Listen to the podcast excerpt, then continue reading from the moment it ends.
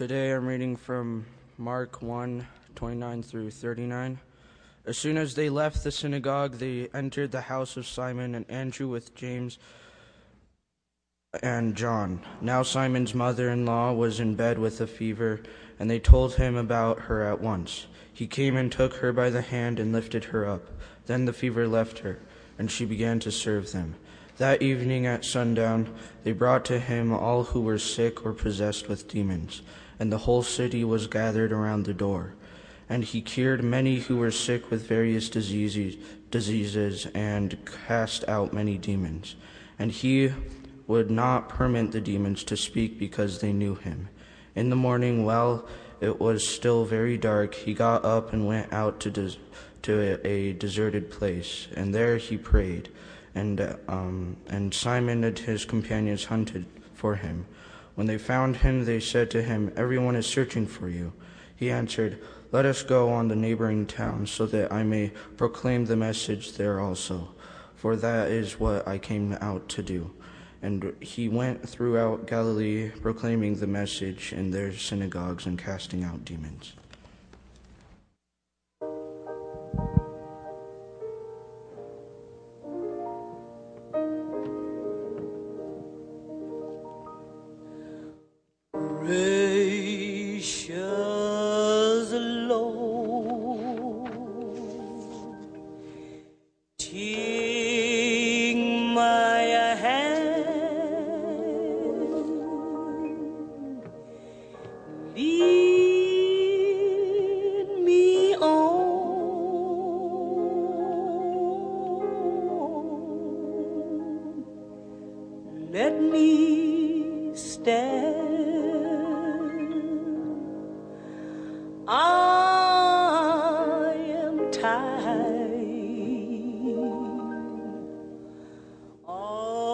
Listening to the great Mahalia Jackson singing Precious Lord, Take My Hand.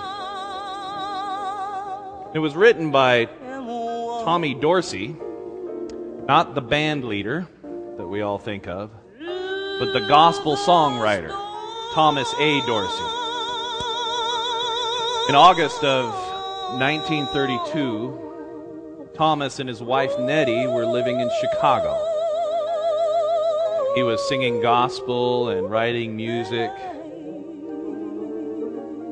And his wife Nettie was pregnant with their first child. Well, he got a gig in St. Louis and took off early one morning, kissing his wife Nettie goodbye as she slept. He was a little nervous because she was pretty close to the due date, and uh, but you know, a gig's a gig, right? But while he was in uh, St. Louis, word came to him that his wife had passed away, giving birth to their first son. And when he got home, he was informed that the son had also passed away the next day. Faced with this despair, he decided he didn't ever want to write gospel again. In fact, for a long time, he didn't write anything, but kind of spent his time in jazz clubs, but barely hanging on. Then a good friend of his, his invited him to a college music department to take a few classes. And one afternoon, he walked into the music room and he sat down at the piano. His hands kind of naturally went over the keys. And as he sat there in the throes of grief, he began to play. And this prayer came out that you're listening to today. He said of that day, As the Lord gave me these words and melody, He also healed my spirit. I learned that when we are in our deepest grief, when we, when we feel farthest from God, this is when He is closest. and when we are most open to His restoring power. And so I go on living for God, willingly and joyfully, until that day comes when He will take me and gently lead me home. and lead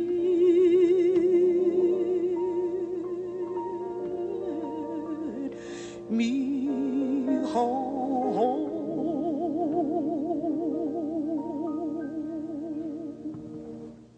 Amen. You know, many of us in this church know that kind of pain, that kind of loss. Many in our congregation and in our circle of friends know that kind of deep despair that leaves you feeling completely empty and without hope. Many in this room have had that same moment, like Thomas Dorsey, when all that is left is one last cry to God, if even that. And it's that reaching out from the nothingness where God comes and takes you by the hand and pulls you up out of despair. Many here have felt that wave of hope, that breaking in, that comforting presence of God, where God moves instantly from being a universe away to being so close that it is felt within your whole self. You know, there are a lot of things that I can speak intelligently about when it comes to matters of faith and the Bible and theology. There are many theological points that I can give you. Context and background and Greek parsings and what Tillich and Barth had to say about it. And the wisdom through the ages.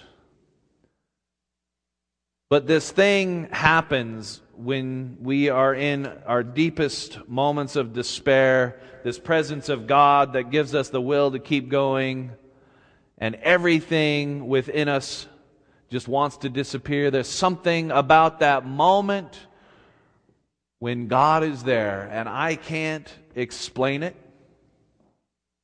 And quite frankly, I'm not sure the Bible helps us either. I don't know when it happens. I don't know why it happens, and I don't know how it happens or how to tell you to tap into it. It just does.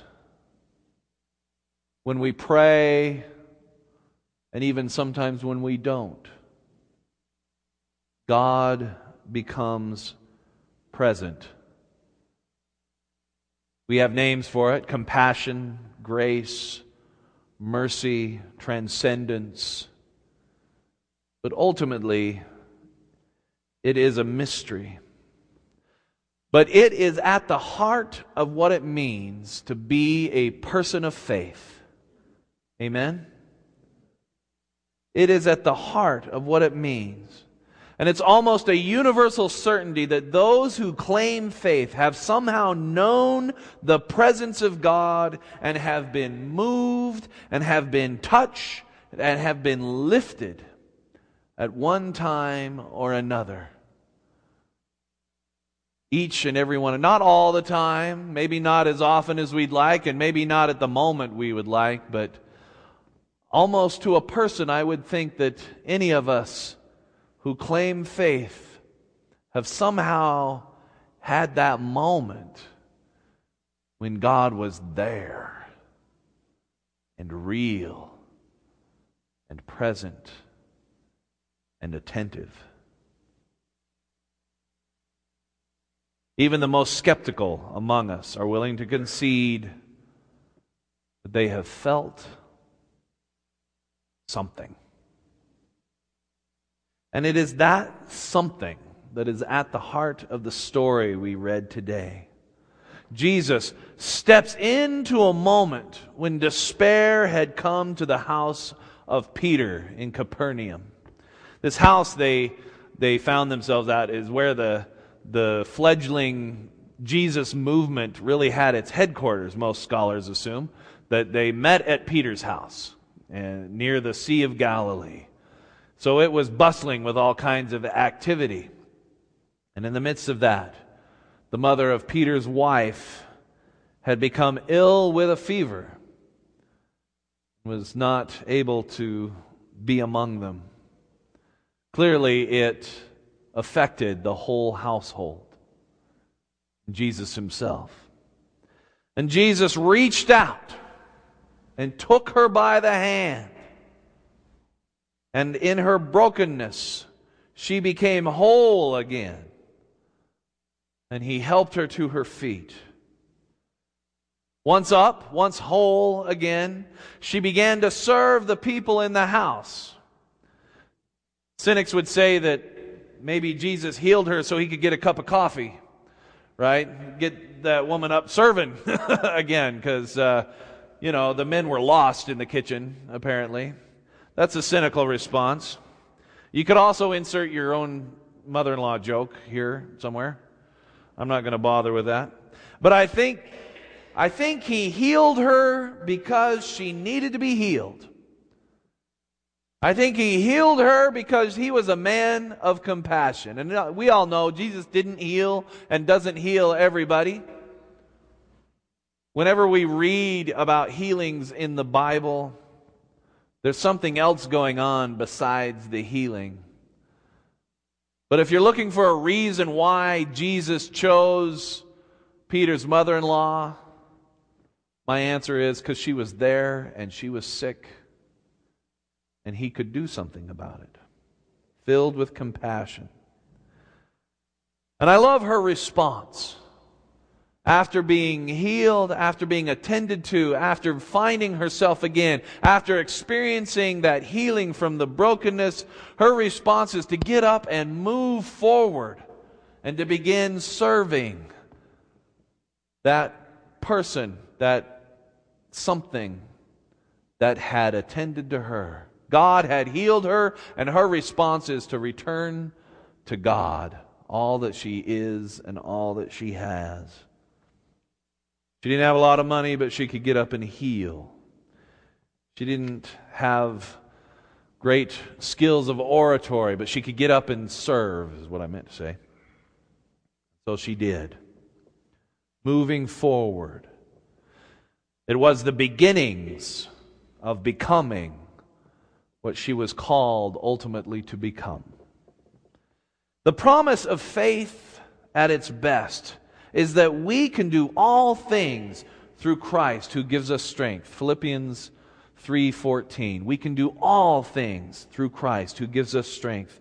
That even our deepest sorrows will not overcome us, but that we will be taken by the hand and led through it and I know that in the midst of it, sometimes we, we don't even have the strength to ask for it, and we have little hope left in us.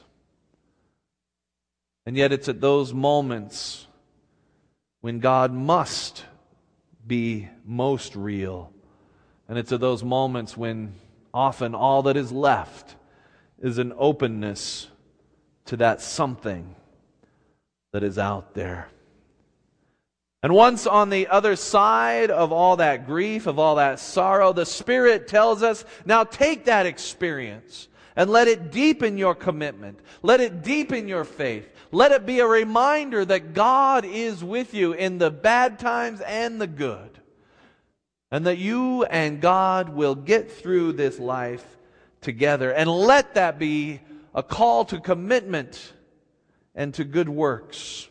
God said to Jeremiah, who knew a little something about what it means to be in the depths of despair, God said to Jeremiah, For I know the plans I have for you, declares the Lord. Plans to prosper you and not to harm you. Plans to give you hope and a future. That's Jesus' message to you and me as well. And it was Jesus' message to Peter's mother in law. Wait a minute, not yet, lady. not yet. I know the plans God has for you to prosper you, to give you hope, and to give you a future. And took her by the hand, helped her to her feet, and she began to move toward that future. This is the promise of faith that there is hope, that there is a next day, a next hour, a next minute, even. That God is there, holding our hand as we go through it not taking it away. Sometimes we treat, we treat God like a, a, genie in a lamp, right? God, you know, I wish, I wish my pain was gone. I wish my mother didn't have cancer. I wish that I could find my, a job that I could rely on. I wish, I wish my relationship worked better. I wish, I wish. And our deepest desire is that God would just poof, make it better. And I can see where that comes from. We kind of see that in this story, don't we? and yet we know from our experience that it's not quite that way. That God's not a genie in a lamp, but God is the God who comes alongside, who carries us, who holds our hand and says, Let my strength be your strength. Not taking it away but not leaving us on our own to face it either. It's my prayer today that the promise of faith would be yours to claim and mine to claim. That we would be a people of the promise being taken by the hand and led forward, not running on our own power, but experiencing the power of Him who heals the sick, who gives sight to the blind, and opens the ears of the deaf. And I hope you're hearing that as more than literal, but as a metaphor for all the ways in which we find ourselves sick, blind, and deaf, not seeing, not hearing, not being able to move forward, and calling out to God Help me see. Help me hear. Help me be well and whole. For just like, just like Peter's mother in law, we are called not to a life of despair, but a life of living and serving and growing and moving forward day after day. I'm talking about this today quite honestly, because I think too often despair wins. Too often despair wins. We never find our way through. At best, sometimes we say, well, you know what? This is just the life I'm going to lead. And it is what it is. I am despair. At worst, people don't see their way out. They take matters into their own hands, leaving behind people to wonder how we could have helped, how we could have changed things, and wondering why. And I know this is beginning to sound like a Hallmark card. But the thing is, there are just there are moments in every person's life when we need to know that God is there. I just want to be able to say to you and to myself, yes, God is there. And I fear sometimes it doesn't feel like enough. But I guess my plead today is let it be enough to move you forward let it be that thing you hang on to when everything else has let you down. Because I think when we pour ourselves out, like Thomas Andrew Dorsey sitting in front of that piano, it's like he did that afternoon. wondering where God had gone and how he was going to move forward. And as he begins to just let it pour out of him, precious Lord, take my hand, lead me on, let me stand. I'm tired, I'm weak, worn. You know, sometimes it comes in a flash like it did with Thomas. Sometimes, and probably more often, it comes little by little by little. A word from a friend, a song, a Sunday morning, weeping in a pew, being comforted by the body of Christ good movie, a good cry, a hug, a word from Scripture that says just what you needed to hear.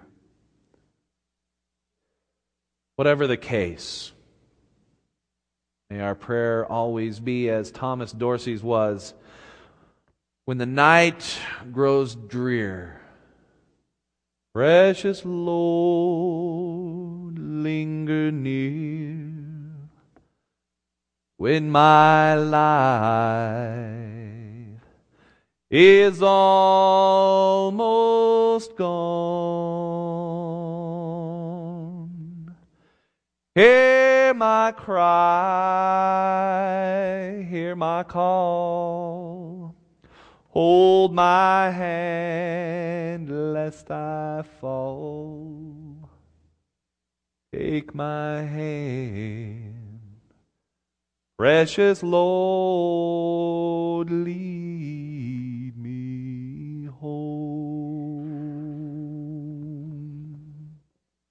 Let us pray. Loving God, we commit ourselves to you in our moments of despair and our moments of joy in the heights of ecstasy and in the moments of deepest sorrow. We hold your hand as a little child holds on to a mom, knowing that you will lead us. We can count on it. Help us to embrace the mystery of that name of Jesus we pray. Amen.